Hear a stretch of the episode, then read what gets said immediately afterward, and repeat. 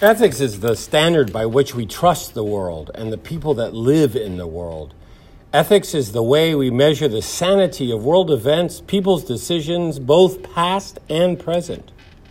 Ethics is by nature the purpose of religion, governments, and social cultural norms. Ethics further separates people in their morality.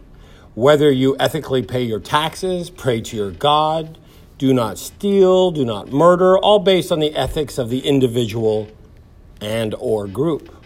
Ethics is the way to measure the character of a person, and sometimes a person needs ethical influence to bring them up to a standard. For example, I belong to no organized religion, yet do not murder, steal, or lie. Another person may be tempted to do one or all three. As a result, they are required to have intervention by a policeman or a priest. The sum result is that we have ethical standards throughout society, whether someone needs an intervention or can stand alone in their ethics. In our TOK class, the challenges that face our students concerning ethics is prior experience, family influence, religious influence, and fixed versus growth mindset.